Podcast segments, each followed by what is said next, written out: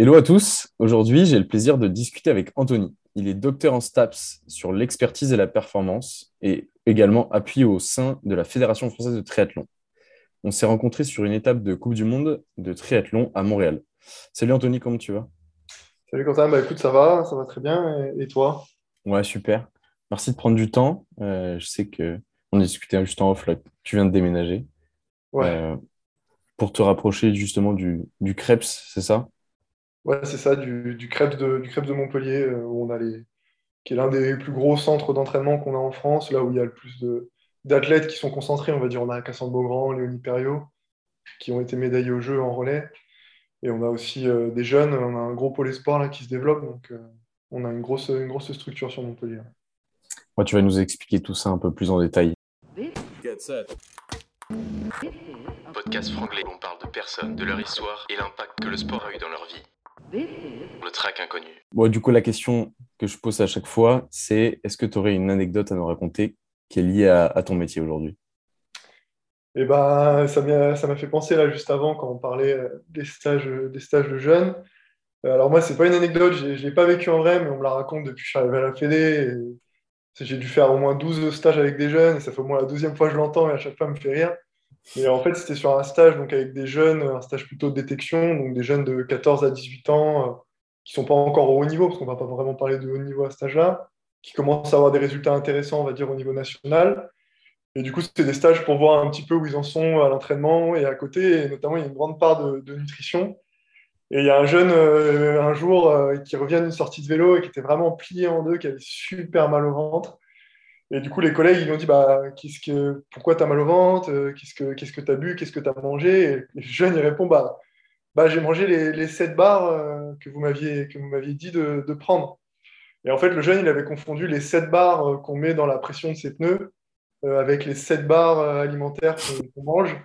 Et en effet, c'est sûr que prendre sept bars euh, à Purna ou autre, euh, ou tout type de marque, ça, ça peut faire un peu mal au ventre, surtout quand on roule à peine, à peine deux heures. Quoi. Donc, euh, Donc ouais, avec les jeunes, il faut, faut, faut vraiment faire attention aux termes qu'on emploie et, et pas partir du principe que, que tout, est, tout est simple à comprendre et que des fois, on peut confondre une pression et, et un apport, en, et un apport en, en alimentaire sur une sortie vélo. Donc ouais, ça, j'avoue que cette anecdote-là me fait bien rire à chaque fois que je pars rouler, j'y pense, quand je prends une barre, on y pense. Du coup, tu ne confonds pas les deux, toi, en tout cas. Non, non, je... je, je... Je... Bah, au moins, c'est un bon mémotechnique. Enfin, comme ça, au moins, c'est... pour la pression des pneus, c'est facile de s'en rappeler quand, quand on a vécu ça. On ne peut pas oublier après. Bah, c'est clair. Euh, mais du coup, justement, on va, on va revenir sur comment euh, tu es arrivé à faire ton métier aujourd'hui et tu vas nous l'expliquer un peu plus en détail. Euh, tu sors de ton bac et du coup, tu, fais directement... tu rentres directement à l'école en STAPS. Euh, non, après le, après le bac, j'étais, enfin, je, je m'étais orienté sur un U T de, de biologie parce que bah, j'aimais, j'aimais bien la S V T en gros, mais j'avais pas de, j'avais pas de métier type vraiment qui me, qui me, qui me, qui me parlait. Donc, j'ai été voir une conseillère d'orientation qui m'avait dit bah, si vous aimez la S V T, faites de la bio. Quoi. C'était un peu le, le raccourci un peu rapide qu'elle avait fait et ça ne me plaisait pas du tout. C'était trop abstrait, enfin, c'était trop. Je voyais pas l'intérêt de, d'étudier ce que j'étudiais. Du coup, j'ai J'ai à peine fait un semestre et j'ai tout arrêté. Et du coup, après ce, ce, ce semestre, là, j'ai vraiment pris le temps de réfléchir du coup, à ce que je voulais faire. Et vu que j'étais bah, déjà pas mal dans, dans le sport, en tant, que, en tant que, qu'athlète et aussi en tant que, que jeune encadrant, bah, je me suis dit pourquoi pas en faire un métier. Et euh, c'est pour ça que je me suis inscrit euh, à la fac de, en STAPS à Clermont-Ferrand. Et j'avoue qu'après, j'ai découvert, euh, j'ai découvert plein de choses euh, en arrivant dans, dans, ce, dans cette euh, formation. Parce que du coup, c'est ta, c'est ta passion. Tu étais déjà triathlète ? euh, Non, pas du tout. Je suis, enfin, je suis même, à l'heure actuelle, je ne suis toujours pas triathlète. Hein. Je ne fais pas de, je fais pas de triathlon en compétition. Hein. C'est, même si je travaille à la Fédé de triathlon, je ne fais pas de triathlon en compétition. Moi, j'étais, j'étais plutôt nageur quand j'étais jeune. Donc forcément, j'ai commencé assez, assez tôt avec les écoles de nage, les catégories un peu jeunes, Poussin, Benjamin, et cetera. J'ai, en minime, moi, j'ai fait un petit peu de, un peu de compétition à bon niveau, mais très vite, j'ai été plus attiré par finalement transmettre ce que je savais aux plus jeunes. Et du coup, très rapidement, alors que j'étais encore qu'au lycée, ben, je prenais du temps pour, pour aider les coachs de mon club à encadrer les plus jeunes. Et c'est un peu comme ça que ça m'est venu euh, un petit peu le, cette vocation un peu plus dans, dans l'encadrement, on va dire. Ok, tu avais une, déjà une fibre de la formation et du partage ouais, de ouais. ton savoir, quoi. Et euh, STAPS, tu fais un, un parcours en trois ans. C'est, c'est, c'est quoi le parcours type de STAPS quand tu, quand tu démarres? Et ben, en STAPS, donc on peut faire euh, bah, la première étape, c'est, c'est la licence en général. C'est ce qu'on retrouve dans, plus dans les facultés de STAPS. Donc, c'est trois années. Euh, en général, la première année, c'est souvent un tronc commun. C'est-à-dire, on voit, on voit des choses qui sont assez basiques euh, pour le milieu. Et sur les deuxième, troisième années, on peut se spécialiser. En général, en, bah, en STAPS en France, on trouve euh, soit l'entraînement sportif, soit le, le sport santé, l'activité physique adaptée, ils appellent.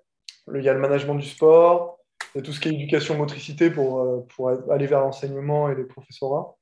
Et on a aussi l'ergonomie euh, qui se développe. Donc ça, c'est cinq spécialités qu'on retrouve en licence. Et après, on peut approfondir euh, dans ces spécialités euh, par un master. Donc c'est rajouter deux années. Et après, éventuellement, si l'opportunité se présente et qu'on en a, qu'on en a envie, on peut aussi faire un doctorat un peu.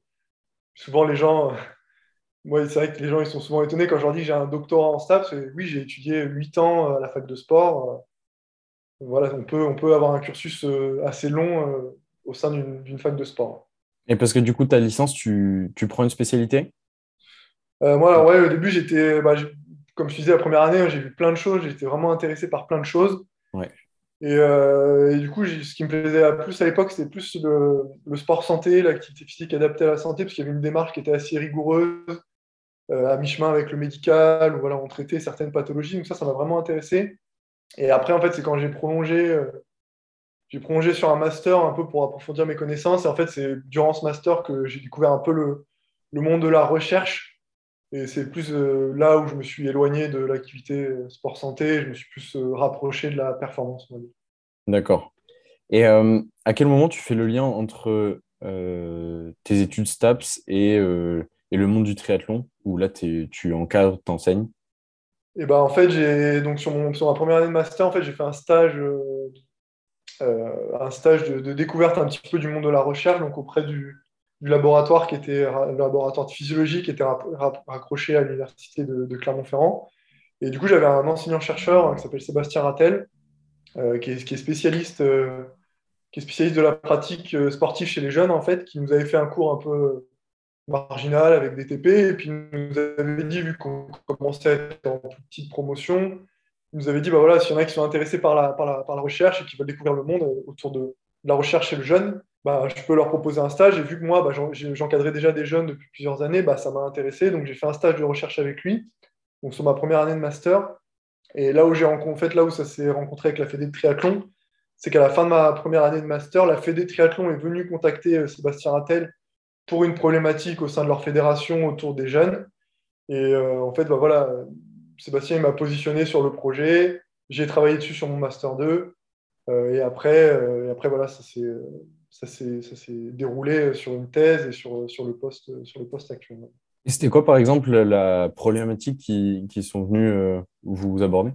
Et ben, en fait, ce n'était pas sur euh, l'activité du triathlon en, en prime abord. En fait, c'est euh, en deux mille dix-sept, la, la fédération elle a récupéré euh, la délégation euh, de l'activité des Raids Multisports. Donc, je ne sais pas si toi, tu connais, mais euh, les Raids Multisports, en fait, c'est ces activités où on enchaîne plein d'activités de pleine nature. Euh, on va avoir du V T T, de la course, de la course d'orientation, du kayak. On peut avoir du roller, de la trottinette, on peut avoir des activités de précision, et cetera, et cetera, et cetera. Donc, c'est une activité qui existait avant deux mille dix-sept euh, à part entière sous une fédération. Mais pour que l'activité euh, se développe, il fallait que cette activité soit greffée, absorbée par une fédération euh, reconnue par le ministère des Sports, donc qui, qui obtient des financements pour cette activité. Mmh. Et du coup, le, donc, les Raids a, re, a rejoint la Fédé de triathlon parce que ça reste une discipline enchaînée. Et du coup, l'une des principales problématiques donc, des, des responsables de la Fédé quand ils ont accueilli l'activité, c'est que en fait, dans les, dans les règles qui définissent les durées maximales d'efforts, euh, en triathlon, par exemple, si tu prends un jeune de quatorze à seize ans, il va être limité à quarante-cinq minutes, une heure de triathlon à peu près euh, au max. Et en raid, pour la même catégorie d'âge, on était plutôt sur des efforts de cinq heures. Ok, gros écart. Et du coup, c'est là, c'est là que hein, ça a interpellé les collègues hein, qui, sont des, qui ont des professorats de sport, qui sont des, des connaisseurs de l'activité au sens large. Ils se sont dit, bah, on a vraiment un décalage entre les anciennes règles et nous, ce qu'on proposait. Donc, euh, finalement, bah, qu'est-ce qui se passe quand un jeune va courir, pédaler ou, ou faire de l'activité non-stop pendant cinq heures? Et du coup, pour répondre à, à cette question, leur problématique, ça a été ben, de se rapprocher d'un ancien chercheur spécialiste du domaine. Et c'est avec cette problématique qu'ils ont contacté, euh, qu'ils ont contacté mon, euh, mon, mon, maître de, enfin, mon directeur de stage, qui allait ensuite, ensuite être mon directeur de thèse. Ok. Et justement, du coup, la... à quel moment tu dis « je vais faire une thèse après ton, ton master » Et ben en fait, sur le, sur le Master deux, donc, euh, ça a été cette problématique-là que je te viens de te présenter, ça a été le sujet de mon Master deux, c'est voilà, qu'est-ce qui se passe quand un jeune il va faire cinq heures de raid. Et c'était vraiment une problématique qui m'a vraiment intéressé, parce que l'activité était vraiment, était vraiment passionnante, hein, c'est une activité de pleine nature, avec des notions d'écologie, d'entraide, de respect, enfin, c'est vraiment une superbe activité. Et en plus de ça, donc, on était sur un public jeune, qui moi, j'avais une sensibilité par rapport à, à mon, mon passif avec des jeunes. Et, euh, et vraiment, il y avait tout à faire en fait, dans, cette activité, dans cette problématique. C'est-à-dire que, bah, est-ce qu'un jeune il peut courir un marathon? Ça, c'est une question que tout le monde se pose depuis une trentaine d'années. Mais finalement, quand tu regardes la littérature scientifique, il y a très peu de, de, d'études concrètes sur le sujet. Donc, il y avait vraiment, on va dire, un, un boulevard sur le sujet. Il y avait tout à faire. Et du coup, il y avait vraiment... Enfin, on y a, on y a travaillé un an. Et en fait, un an... Euh, Au niveau de la recherche, c'est rien du tout, quoi. C'est un grain de sable, c'est un grain de sable. Et du coup, à la fin de mon master, donc moi j'ai validé mon, mon master deux grâce à ce stage. Et du coup, quand on a fait un petit peu un bilan des premiers résultats qu'on avait obtenus, on a dit à la Fédé, bah, voilà, on a des premiers résultats, ça décrit certaines choses, mais en fait, on pourrait aller beaucoup plus loin, on pourrait prendre le temps de faire beaucoup plus, faire plus de mesures, d'étudier plus de jeunes. Mais par contre, là, il faudrait s'engager sur une temporalité un peu plus longue. Donc, euh, une thèse, c'est trois ans.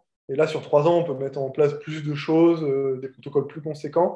Et du coup, c'est là où on a, euh, on a poussé, pas, pas poussé, mais voilà, on a fait comprendre à, à la fédération que ça pourrait être intéressant pour eux de s'engager dans, dans un dispositif en, en, en embauchant un doctorant, en participant à la formation d'un, doc, d'un doctorant, euh, ce qui leur apporterait à eux aussi euh, des connaissances euh, sur leurs problématiques, quoi. Donc, ta thèse, tu l'as, tu l'as basée sur la même, le même sujet que ton master? Ouais, c'était sur, c'était sur, le même, sur la même thématique, euh, les exercices de longue durée chez les jeunes, en, en élargissant, en prenant plus de mesures. Et après, sur la fin de ma thèse, sur la dernière année, on a, on a rebasculé un petit peu sur le triathlon. Euh, c'est-à-dire, on a toujours en gardant la population un peu jeune, des jeunes de quatorze à seize ans, euh, on s'est intéressé cette fois-ci plus aux effets de l'entraînement euh, sur ces jeunes. C'est-à-dire, bah, voilà, un jeune... Euh, qui a quatorze à seize ans, c'est un jeune qui grandit déjà beaucoup, il se passe déjà beaucoup de choses, sans parler d'activité physique. Donc, quand on va s'entraîner entre cinq ou vingt heures par semaine, euh, qu'est-ce qui se passe? Est-ce que ça majore les adaptations? Est-ce qu'il y a des choses qui s'annulent? Enfin, voilà, ça, c'est, c'est un protocole qu'on a mis en place la dernière année, que je n'ai pas présenté à ma soutenance de thèse, parce que je, me suis, je suis resté sur l'activité des raids pour ne pas m'éparpiller. Mmh. Et là, depuis que j'ai, que j'ai fini ma thèse et que je suis sur euh, mon nouvel emploi, c'est... Euh, C'est une étude que je suis en train de finir de, finir de traiter euh, et que je vais exploiter euh, pour la fédération euh, prochainement. Et donc, justement, ça, ça, cette recherche, ça, a un impact, ça va avoir un impact sur euh, la façon d'entraîner les jeunes, je suppose? Ou... euh, Oui et non, hein, faut rester modeste, hein, ça ne va pas changer, euh, ça va pas changer la manière de, d'entraîner les jeunes, mais ça permet, une fois de plus, d'avoir des données qui sont concrètes, c'est-à-dire euh, des données qui sont spécifiques à l'activité, à l'activité du triathlon. Et des données qui sont spécifiques aux jeunes, parce que l'heure actuelle, souvent, ce qu'on fait, c'est qu'on dit, bah voilà, il se passe ça chez les adultes, euh, chez les jeunes, il va se passer la même chose, mais juste avec une proportion qui est moindre. Et ça, c'est faux, en fait. Il y a, sur plein d'exemples, on sait qu'un jeune, c'est pas, c'est pas un, un adulte en miniature, comme dirait souvent mon directeur de thèse, c'est un être à part, et il faut l'étudier comme un être à part, et euh, il mérite de faire l'objet de, d'études qui lui sont propres. Et donc, euh, on va pas, voilà, on va pas révolutionner euh, l'entraînement avec ces données, mais on va permettre de dire aux entraîneurs, bah voilà, quand vous faites ça, ça ou ça avec un jeune, concrètement, au niveau musculaire, au niveau cardiaque, au niveau euh, respiratoire, ça induit telle ou telle adaptation. On va pouvoir amener des recommandations. L'idée, c'est surtout de, qu'après, ça serve à, à alimenter des formations et que ça soit retransmis auprès des entraîneurs sur des formations fédérales, et cetera, et cetera. On va les publier, on va les publier, on va publier ces résultats dans des revues euh, international, et cetera. Mais le, l'important, c'est vraiment que ça serve aux entraîneurs et du coup indirectement aux jeunes derrière qui sont mieux accompagnés dans leur projet. Est-ce que tu as un, un exemple hein, euh, là-dessus, par exemple euh, Est-ce que ça va être, euh, imaginons, je sais pas, la discipline, que ce soit la natation, euh, la façon d'entraîner un jeune pour euh, une course sera différente d'un adulte Dans quel sens? Le rythme cardiaque euh... se fait différemment? Bah, alors, il y a plusieurs. C'est assez vaste comme, comme question. C'est sûr qu'un un jeune, il n'a pas, il a pas la même fréquence cardiaque à l'effort qu'un, qu'un adulte. Il a un coût énergétique qui est plus élevé. Enfin voilà, il a vraiment, il a plein d'aspects qui le désavantagent par rapport à un adulte, mais il a aussi des, des aspects qui l'avantagent. C'est-à-dire que souvent le message que, que je fais passer quand j'en ai l'occasion, c'est qu'un jeune, en fait, je parle d'un jeune jusqu'à douze, treize, quatorze ans, un enfant, un enfant, il est naturellement endurant en fait. Okay. C'est-à-dire qu'un un jeune, alors c'est sûr, si tu, si tu mets un jeune de dix ans euh, sur un marathon par rapport à un adulte de trente ans, il ne va pas faire la même performance. Mais euh, au niveau de, d'autres aspects un peu plus euh, physiologiques, que ce soit la capaci- capacité à récupérer, à résister à la fatigue, en fait, on se rend compte qu'un, qu'un jeune, euh, il est euh, naturellement entraînant en endurance. Et donc, par exemple, bah, ce sur contre quoi on se bat un petit peu ces dernières années, c'est de, d'arrêter de faire des exercices continus à des jeunes de dix, douze ans. Ça ne sert à rien, ils n'en ont pas besoin. Il euh, faut se concentrer sur des aspects qui sont techniques, euh, comment je cours, comment je pédale, comment je nage. Et par contre, quand on passe l'adolescence, la puberté, euh, là, on va avoir des... au niveau physiologique, il va se passer plein de choses. Et si on ne s'entraîne pas, on va plutôt euh, perdre nos qualités d'endurance. Et du coup, c'est vraiment sur cette période-là, euh, autour de la puberté, qu'il faut euh, commencer à pratiquer l'endurance pour maintenir ses capacités et les exploiter euh, après sur des, sur des, sur des performances. Ok, donc je suppose que ça, ça te sert au quotidien et c'est aussi ta base de recherche au quotidien dans ton métier. Euh, voilà. Est-ce que tu peux nous expliquer un petit peu plus ce que tu fais au quotidien au sein de la, la Fédération de triathlon, du coup? Ouais, parce que c'est, alors, c'est, c'est très... Il y a beaucoup de choses, c'est très, c'est très vaste. Euh, en gros, moi, alors, si je reprends euh, les défis, enfin, l'intitulé de mon contrat, je suis chargé de mission, c'est-à-dire que je suis, je suis une aide, je suis un, je suis un apport euh, auprès de la... de la direction technique nationale. Donc la direction technique nationale, c'est, c'est le fonctionnement un petit peu français des, des fédérations. Donc c'est euh, ce qu'on appelle une D T N, c'est des, des gens qui ont le professorat de sport, euh, qui sont embauchés par le ministère euh, des Sports, mais qui sont délégués auprès d'une activité. Donc c'est-à-dire euh, mon D T N ou mes collègues qui sont conseillers techniques nationaux, c'est pas des salariés euh, de la fédération, c'est pas des salariés du privé, c'est des, c'est des fonctionnaires d'État qui, qui travaillent pour le, l'activité du triathlon. Et du coup, moi, euh, par rapport à eux, je suis, je suis salarié de la Fédé, donc je ne suis pas, je suis pas fonctionnaire, mais mon rôle, c'est de les, c'est de les aider euh, sur tout ce qui va être expertise de, de la performance. Donc, en gros, euh, c'est ce qu'on, a, ce qu'on appelle la, la mission d'appui à l'expertise et à la performance, qu'on appelle la MAEP, qui est une sorte de, de cellule recherche au sein de la fédération que toutes les fédérations ont. Il y a une cellule recherche à l'athlétisme, en cyclisme, en athlétisme. Et nous, du coup, au sein de la triathlon, on est cinq ou six. Euh, et notre, notre mission principale, bah, c'est d'accompagner les sportifs et leurs entraîneurs euh, à l'entraînement et en compétition. Et du coup, bah, concrètement, ça va être euh, bah, de, de, de leur proposer des outils pour suivre leur entraînement. Donc, comment on quantifie leur volume, comment on quantifie leur charge, comment on évalue leurs intensités. Euh, ça va être également de leur proposer des tests. Euh, souvent, c'est sur la période hivernale, c'est-à-dire de faire des tests à l'entraînement pour connaître leur valeur maximale, leur seuil, et cetera, et cetera. Et durant la saison des compétitions, puisque là, on est, on est un peu en plein dedans, ça va être surtout d'analyser des résultats en compétition, c'est-à-dire on récupère des chronos, voilà, comment on peut les exploiter, comment on peut mettre en lumière des points forts, des points faibles, pour qu'après, l'entraîneur et l'athlète sachent sur quoi travailler pour préparer les, les, futures, les futures compétitions. Donc ça, c'est vraiment la, mes missions principales, on va dire, qui me prennent le plus de temps. Alors après, j'ai aussi bah, j'ai encore des projets de recherche à mener, comme je te disais tout à l'heure, sur, sur la, l'étude chez les jeunes notamment. Mmh. Euh, il y a aussi une veille scientifique sur un petit peu bah, qu'est-ce qui se passe euh, dans la littérature scientifique, parce qu'il y a, parce qu'il y a beaucoup d'études, hein, toutes les semaines, il y a des études qui sortent sur le triathlon. Bah, qu'est-ce que ça peut nous apporter? On va, plutôt que de mettre en place un protocole, bah, si la réponse elle, est, elle existe déjà, autant aller la chercher, on gagnera du temps. Euh, ça va être aussi avoir une veille sur les outils euh, qui se développent, hein, en triathlon, euh, de par euh, les trois activités, euh, à chaque semaine, son, nouvel, son, nouvel, son nouveau gadget, on va dire. Donc, euh, mmh. On doit aussi être capable de dire bah, est-ce que c'est intéressant, est-ce que c'est pas intéressant, euh, et cetera, et cetera. Justement, et après, ouais. je, je, je rebondis là-dessus parce que tu parles de gadgets. Euh, il y a plein d'outils maintenant qui sortent et de oui. nouvelles technologies. Est-ce que, justement, vous continuez à vous baser sur euh, des valeurs et des données qui sont pas anciennes, mais des choses qui sont inscrites depuis des années, les fondamentaux, genre style le rythme cardiaque, des fréquences, des seuils? Ou est-ce qu'il y a des nouvelles technologies qui permettent de, d'aller chercher des nouveaux points de, de référence? Non, bah, vraiment sur l'entraînement, nous on reste sur, euh, sur des valeurs, euh, on va dire simples, mais euh, je vais dire simples parce que ça va sûrement être seulement de contrôler sa fréquence cardiaque. Mais voilà, quand on est sur des athlètes qui s'entraînent vingt à trente heures par semaine, bah, c'est-à-dire que vingt à trente heures par semaine, on doit être capable d'avoir sa fréquence cardiaque à tout moment, que ce soit en natation, ce qui n'est pas évident, parce qu'il faut un capteur qui soit adapté, en course à pied ou en vélo, c'est un peu plus simple. Et surtout, cette fréquence cardiaque, bah, même si c'est quelque chose de simple, il faut savoir l'utiliser, c'est-à-dire bah, une fréquence cardiaque, si je suis à cent soixante, si j'ai juste ça comme référence, ça ne veut rien dire. Donc, euh, c'est pour ça qu'on essaie vraiment de mêler des tests avec des données d'entraînement. Et on est capable, bah, voilà, sur, sur, des jeunes qui sont, sur des jeunes, sur des athlètes qui s'entraînent trente heures par semaine, mmh. on est capable de dire quel pourcentage de temps ils ont passé en zone, on va dire, facile, sur de l'endurance fondamentale, euh, quel pourcentage de temps ils ont passé à travailler autour du seuil et quel pourcentage de temps ils ont, ils ont passé à travailler autour des valeurs maximales. Ça, ça peut, ça, peut paraître, ça peut paraître simple, et souvent, il y a des triathlètes qui disent oh, mais, enfin, on a souvent des, des stagiaires qui nous disent oh, mais vous faites que ça, mais en fait, il enfin, faut se rendre compte que faire ça sur des athlètes qui s'entraînent trente heures par semaine, euh, c'est déjà un travail qui peut être colossal si on n'a pas les bons outils. Donc ça, vraiment, c'est... Parce que, enfin, voilà, faut... on dit toujours il faut faire le macro avant de faire le micro. Donc avant de...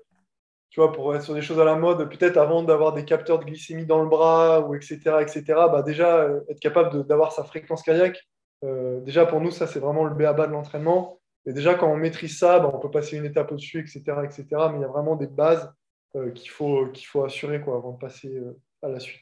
Et là, tu vois, il y a une question qui me vient en tête, c'est, euh, vu que tu travailles exclusivement avec des jeunes, euh, est-ce qu'il y a aussi un côté psychologique ou un accompagnement psychologique dans la compréhension des jeunes, euh, de l'importance de ces outils ou euh, au quotidien, euh, leur rythme de vie euh, qui doit être euh, aussi lié à, à ces outils. Alors euh, ouais, alors sur les jeunes, euh, bah, comme, comme on discutait en amont là, à chaque vacances scolaires, en fait, on a des stages de détection qui sont mis en place pour les jeunes. Donc ça va être des jeunes de quatorze à dix-huit ans euh, qui commencent à avoir des résultats intéressants sur la, sur la scène nationale, qui font des top cinq euh, sur les France par exemple. Donc, on les convoque en stage.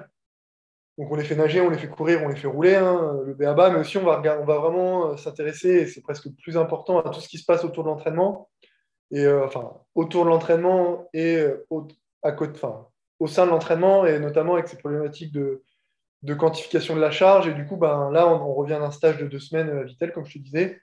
Et ben, voilà, moi, euh, l'une de mes missions principales, c'était euh, que de faire en sorte qu'ils aient tous un capteur de fréquence cardiaque, donc soit avec leur outil personnel, soit avec des outils qu'on leur prête, euh, que le matériel y fonctionne, qu'ils soient capables à tout moment de surveiller leur fréquence cardiaque. Et, euh, et, on, et voilà, on mettait en place des, des petits carnets d'entraînement, c'est-à-dire que tous les jours, ils devaient dire ben voilà, j'ai fait telle durée, tel kilomètre, et d'estimer euh, une intensité subjective, on va dire, avec une échelle qui va de un à dix. Et ça, ça nous permet voilà, de les sensibiliser à qu'est-ce que la quantification de l'entraînement, qu'est-ce que l'entraînement, qu'est-ce que la charge d'entraînement. Et on a même eu des, des échanges avec les plus jeunes, où, voilà, on se met autour d'une table et ils nous disent ben, c'est quoi une charge d'entraînement, à quoi ça sert une lactatémie, c'est quoi une, une V M A, c'est quoi une V O deux max.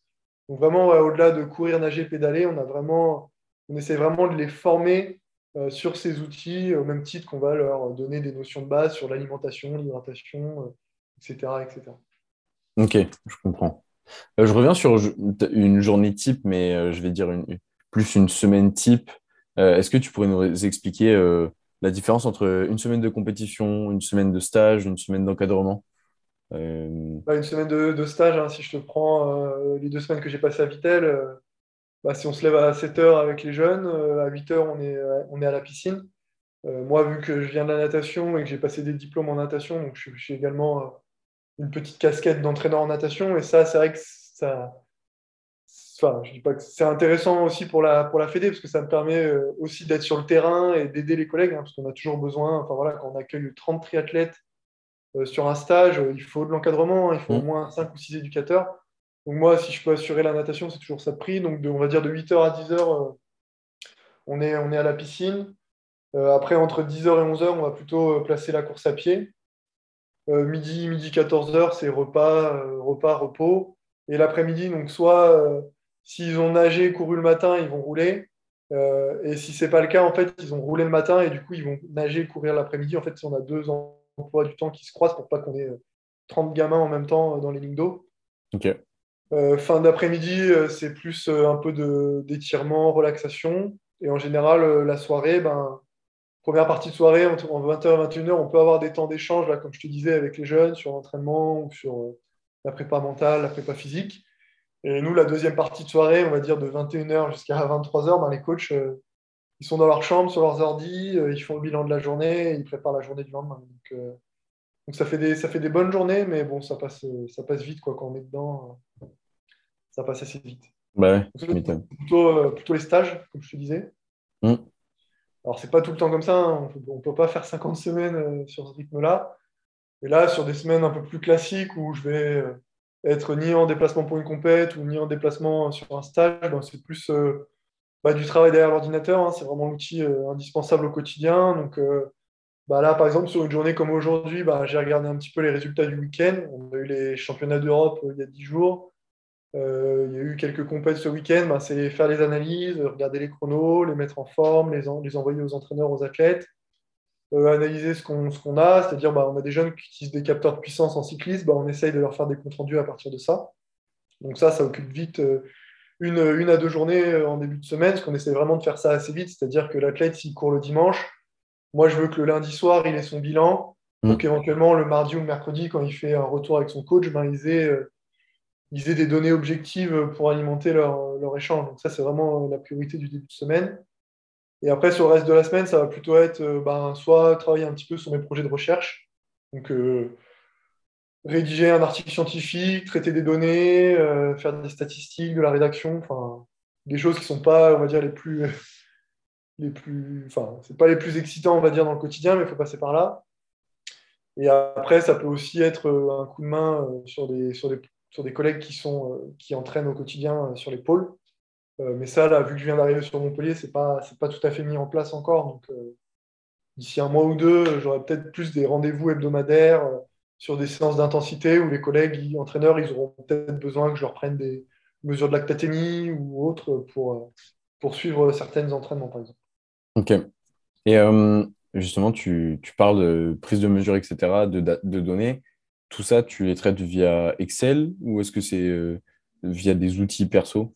Ouais, alors on a, on a une grosse plateforme nous, qu'on utilise euh, sur le suivi de l'entraînement et on peut également y stocker des données euh, un peu physiologiques. C'est, euh, ça s'appelle PlaySharp. Alors ça va être un peu comme Nolio, euh, euh, Training Peaks, enfin toutes les, toutes les applications un peu à la mode euh, qu'on connaît. Alors PlaySharp, c'est pas très connu, mais c'est une super application parce qu'en fait, elle est modulable. Donc okay. Forcément, c'est payant.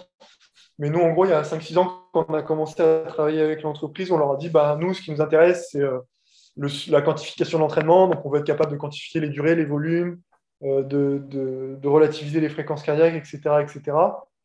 Et du coup, en gros, euh, bah, les athlètes, quand ils vont, par exemple, ils vont euh, nager, courir et pédaler, quand ils vont, quand ils vont synchroniser leur montre, leur capteur, ou et cetera, avec leur application classique comme Garmin, Polar ou Suunto, euh, PlaySharp, en fait, il va récupérer les données automatiquement, et du coup, l'entraîneur, en, en, en, en un visu, il a les résultats de, de, de la journée de ses athlètes. Donc, euh, les collègues qui gèrent cinq, six ou dix athlètes, bah, en une, euh, au lieu de passer d'un compte Polar à un compte Garmin, et cetera, et cetera, grâce à PlaySharp, ils ont tout sous la main. Et ça leur permet de stocker énormément de données et de faire les bilans en fin de saison, de savoir, bah, voilà, telle semaine, quelle charge on a eu par rapport à telle semaine, et cetera, et cetera. Donc, c'est vraiment... un outil euh, qu'on développe depuis plusieurs années et qui, qui est vraiment intéressant euh, dans le cadre de l'activité du triathlon parce que ça permet de quantifier trois activités euh, sous une même forme. Donc, c'est vraiment intéressant. Et là, j'ai des collègues qui sont en stage en altitude et quand ils font des mesures physiologiques comme de la saturation ou des choses comme ça, bah, ils peuvent également les stocker sur l'application. Okay. Donc, ça sécurise pas mal les données. Mais sinon, après, euh, non, on utilise euh, bah, Excel, Word euh, et surtout Google. On travaille beaucoup sur les... des Google partagés, euh, comme ça on peut être une vingtaine à travailler sur le même document, euh, ça ne pose pas de souci, et au moins tout est stocké, tout est sécurisé, si on a un problème, euh, on ne perd pas tout, quoi. Ok. Et donc ton métier, il est... comment tu le vois venir et évoluer euh, forcément très digitalisé? Ouais, alors comment il va évoluer euh, je... enfin, ouais, très digitalisé, bah, ça passe beaucoup par l'ordinateur, hein, vraiment c'est l'outil de travail. Euh... Voilà, moi, j'étais en stage, j'ai, j'ai, j'ai cassé mon chargeur d'ordi. Pendant trois jours, je n'avais pas d'ordi. Enfin, c'était, un, c'était un enfer. Hein. Vraiment, je faisais tout à la main ou sur tablette ou sur le téléphone, c'était, c'était, c'était une horreur, quoi. Je, je mettais quatre heures à faire ce que je faisais en une heure, donc c'est vraiment l'outil indispensable. Et, euh, et ouais, après, ben, il y a ça, et il y a tous les, tous les outils d'entraînement. Ça, il faut vraiment euh, qu'on continue à surveiller ce qui se développe, hein, tous les capteurs euh, de lactatémie, de glycémie, euh, de fréquence cardiaque, de, de vitesse, de puissance, tout ça, faut... Alors, je pense que d'ici dix ans, on aura vraiment des, des choses très développées. Et alors après, il faudra être capable de les utiliser. Mmh. Par exemple, tu vois, dix ans auparavant, on n'avait pas de capteur, enfin, ils n'avaient pas de capteur de puissance sur les vélos. Et du coup, on savait, on se disait, ouais, bah, quand ils sont sur un triathlon à vélo, ah, ils, passent, ils passent une heure à soixante pour cent de P M A, tu vois, je veux dire, je veux dire un truc grosso modo. Et en fait, quand on a eu les capteurs de puissance, bah, on s'est rendu compte que c'était vrai, mais qu'il y avait quand même beaucoup de variations de puissance au sein d'un triathlon, d'un triathlon, c'est-à-dire qu'on peut passer de parties où on ne pédale pas parce qu'on est en train de faire un demi-tour, on est dans une descente, à des relances où on va monter à une, deux ou trois fois sa P M A. Donc, euh, en fait, ouais, ces capteurs, ils ont vraiment apporté beaucoup, de, beaucoup d'informations sur l'analyse de l'activité. Et donc, il faut qu'on, faut qu'on continue de surveiller l'apparition de ces outils. Mais justement, euh, question par rapport à ça, comment le capteur de puissance, euh, entre guillemets, au, au niveau du vélo, a eu un effet euh, sur l'entraînement euh... La connaissance. Bah, bah en fait, quand on fait des, des tests euh, en laboratoire, on fait un test assez classique, hein, on fait pédaler sur une sorte d'home trainer et on met une résistance qui est croissante. Mm-hmm. On va démarrer à cent watts, on va monter de vingt watts toutes les minutes, par exemple, jusqu'à ce que l'athlète il craque. Et en général, quand il craque, bah, on sait que c'est sa référence maximale, ce qu'on appelle sa P M A, sa puissance maximale aérobie. Et euh, en fonction des mesures qu'on va, qu'on va prendre au cours de cet effort, des lactates ou des mesures respiratoires, on va être capable de voir les, les seuils ventilatoires ou les seuils lactiques, donc les deux seuils. Et du coup, quand on les identifie, ben, ces seuils, on les met en relation avec la puissance. Et ben, quand mon athlète il va rouler, ben, si je sais que son premier seuil il est à deux cents watts, ben, quand il pédale et que je lui demande de rester sur une sortie facile, ben, sur son capteur, il ne doit jamais dépasser deux cents watts. Donc, ça, on va dire ça dénature un peu l'activité, hein, parce que souvent, les cyclistes, ben, ils aiment bien jouer, faire la pancarte, euh, faire des accélérations. Euh, Mais voilà, quand on s'entraîne à haut niveau et qu'on respecte des intensités, ben voilà, en gros, si on, si on va dans un extrême, c'est ça. C'est-à-dire, si tu dis que tu ne dépasses pas deux cents watts, tu ne dois pas dépasser deux cents watts. Par contre, le jour où je vais te demander de passer dix minutes entre trois cents et trois cent cinquante watts, ben là, là, il faudra que tu sois capable aussi d'y aller. Donc, c'est vraiment des outils qui sont, qui sont presque indispensables à l'heure actuelle. OK. Et par rapport à toute cette recherche, il y a des plateformes ou des endroits où on peut... Euh, même si on ne vient pas du secteur du triathlon, euh, aller voir ce qui se passe, les nouvelles technologies qui sortent. Euh, comment toi, tu fais ta veille, par exemple ? euh, bah alors, ça se passe beaucoup sur les réseaux. J'avoue que sur Twitter, euh, j'ai identifié des personnes un peu ressources, euh, des collègues de la natation, euh, qui font le même job que moi à la fédé de natation, ou à la fédé de cyclisme, ou à la fédé d'athlètes, qui, euh, des fois, ben, voilà, je vois qu'ils mettent en place des protocoles, donc je regarde un petit peu ce qu'ils font. Tu vois, il n'y a, a pas si longtemps, j'ai vu qu'ils utilisaient des, des G P S en natation en eau libre. Et voilà, j'ai contacté, parce que souvent, il y a des doctorants. Moi, j'essaie vraiment de, de me faire un réseau de, de jeunes chercheurs, c'est-à-dire des gens qui sont en doctorat comme moi ou qui, qui ont été comme moi en doctorat au sein d'une fédération pour qu'on mutualise un peu nos connaissances. Euh, et du coup, bah, voilà, je, je contacte les, les étudiants, les doctorants. Je leur dis, bah, voilà, j'ai vu que tu travailles sur ça. Est-ce que tu peux m'expliquer le capteur ? Et tu vois, comme ça, il y a, il y a deux mois... On est rentré en contact avec une université qui travaille avec la Fédé de Libre et voilà, on va peut-être travailler ensemble pour qu'ils étudient aussi nos triathlètes. Ça nous apportera des données, ça leur apportera à eux. Donc, euh, ce, sera, ce sera une entraide. Après, les sportifs en eux-mêmes hein, aussi, euh, des fois, tu les vois à l'entraînement avec des outils. Ben, toi, tu ne sais pas ce que c'est, donc tu vas leur demander. Euh, des fois, ils ont des partenariats, des choses comme ça. Donc, euh, ouais, on peut directement les athlètes. Hein, des fois, ils arrivent avec des outils, donc on, on teste un peu ce qu'ils, ce qu'ils ont, on regarde la fiabilité. Il y a aussi toutes les ressources d'articles scientifiques, hein, les bases de données comme PubMed et tout, qui listent toutes les connaissances, tous les articles scientifiques. Ben voilà, des fois, on voit passer des, des nouveaux analyseurs, des nouveaux outils, donc il faut, faut, faut, faut surveiller, et cetera et cetera. Enfin, faut, plus on a de canaux de communication, mieux c'est. En fait. OK. Une, une dernière question avant la fin, parce qu'on arrive ouais. un peu sur la fin du podcast. Mais là, je pense à le capteur de glycémie, qui a été un, assez un gros boom... Euh, un peu marketing, on voit quand même pas mal de, d'entreprises qui sortent pour le grand public, mais on, on voit aussi quand même beaucoup d'athlètes pros en avoir. Euh, t'en parlais un petit peu tout à l'heure. Ça a un, un réel impact aujourd'hui quand même pour euh, les triathlètes. Pour l'instant, ça n'a pas révolutionné euh, l'entraînement. Euh, alors après, c'est mon avis, hein, j'ai pas, je ne suis pas un spécialiste, mais voilà, je... bon, nous, on a, voilà, on a quasiment, euh, on a beaucoup de triathlètes élites qui les utilisent, hein, euh, qui, étaient, euh, qui étaient au championnat d'Europe, par exemple. Mm. Le capteur est relativement euh, précis, alors il ne faut pas lui demander... Euh, Si tu, si, tu, si tu passes dix minutes assis, que tu bois un coca, il ne faut pas s'attendre à ce qu'il y ait un pic euh, en live, comme, comme, quand, comme ta fréquence, au même titre que ta fréquence cardiaque, tu peux augmenter d'une seconde à l'autre. Il y a une petite latence, donc on ne voit pas les grosses variations de glycémie de ce que j'ai, de ce que j'ai, de ce que j'ai pu entendre par les utilisateurs. Après, euh, ça reste intéressant. Nous, je sais que ceux qui l'utilisent, ils, l'utilisent, ils regardent surtout la nuit ce qui se passe. Et chez certains, on se rend compte que des fois, la nuit, sur des périodes de une à deux heures, on peut avoir des, des baisses de glycémie, des hypoglycémies qui sont assez importantes. Mmh. Et du coup, bah, ça, ça décrit que d'un point de vue de la récupération, on n'a pas suffisamment de substrat. Donc, ça peut aider à accompagner euh, l'alimentation. Ça peut permettre de, de mettre en, de, d'affiner. Mais comme tu disais, il faut que ce soit accompagné. C'est-à-dire qu'il faut que, bah, faut que ce soit accompagné d'un nutritionniste. Hein, sinon, euh, mmh. bah, voilà, si tu... Voilà, si, Si tu le captes, si tu regardes juste avec ton application mobile, tu vas voir ça monte, ça descend. Si ça descend, tu te mets à manger, bah forcément, ça va monter au bout d'un moment. Euh, si quand ça monte, tu arrêtes de manger, bah ça va redescendre. Et en fait, si tu fais le yo-yo, au bout d'un moment, euh, tu vas te, tu, tu, tu vas t'abîmer, quoi. Tu vas, tu vas pas avoir les bonnes, les bons apports. Donc, euh, bah, faut pas non plus tout baser là-dessus. Je pense qu'il faut aussi ou pas oublier les bases euh, nutrition, en nutrition qui sont importantes. Euh, et voilà, faut pas, faut pas baser ça. Son alimentation que, que sur ses capteurs. Mais après, mmh. je pense que voilà, ça va gagner. Euh, c'est un outil qui va gagner en sensibilité dans les années à venir et, et ça pourra peut-être euh, sur des, en live sur des compétitions. Euh, voilà, quand on est sur, euh, sur deux heures d'effort, ben, quand on passe une heure sur le vélo, si on peut voir sa glycémie, par exemple, qui serait synchronisée avec son compteur, mmh. ben, si on voit qu'on est en train d'aller en hypoglycémie, ça peut peut-être permettre d'affiner euh, les stratégies d'alimentation et peut-être qu'au mieu d'attendre quarante minutes pour prendre sa barre, on va.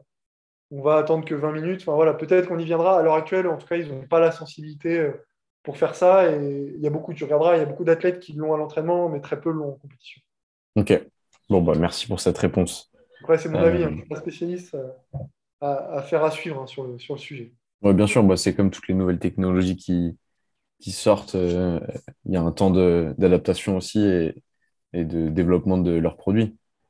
Euh, bon, du coup, on arrive sur la fin du podcast et ma dernière question, c'est est-ce que tu aurais un livre à recommander, que ce soit dans le monde du triathlon ou dans ta vie perso, que tu as aimé? euh, bah, j'avais...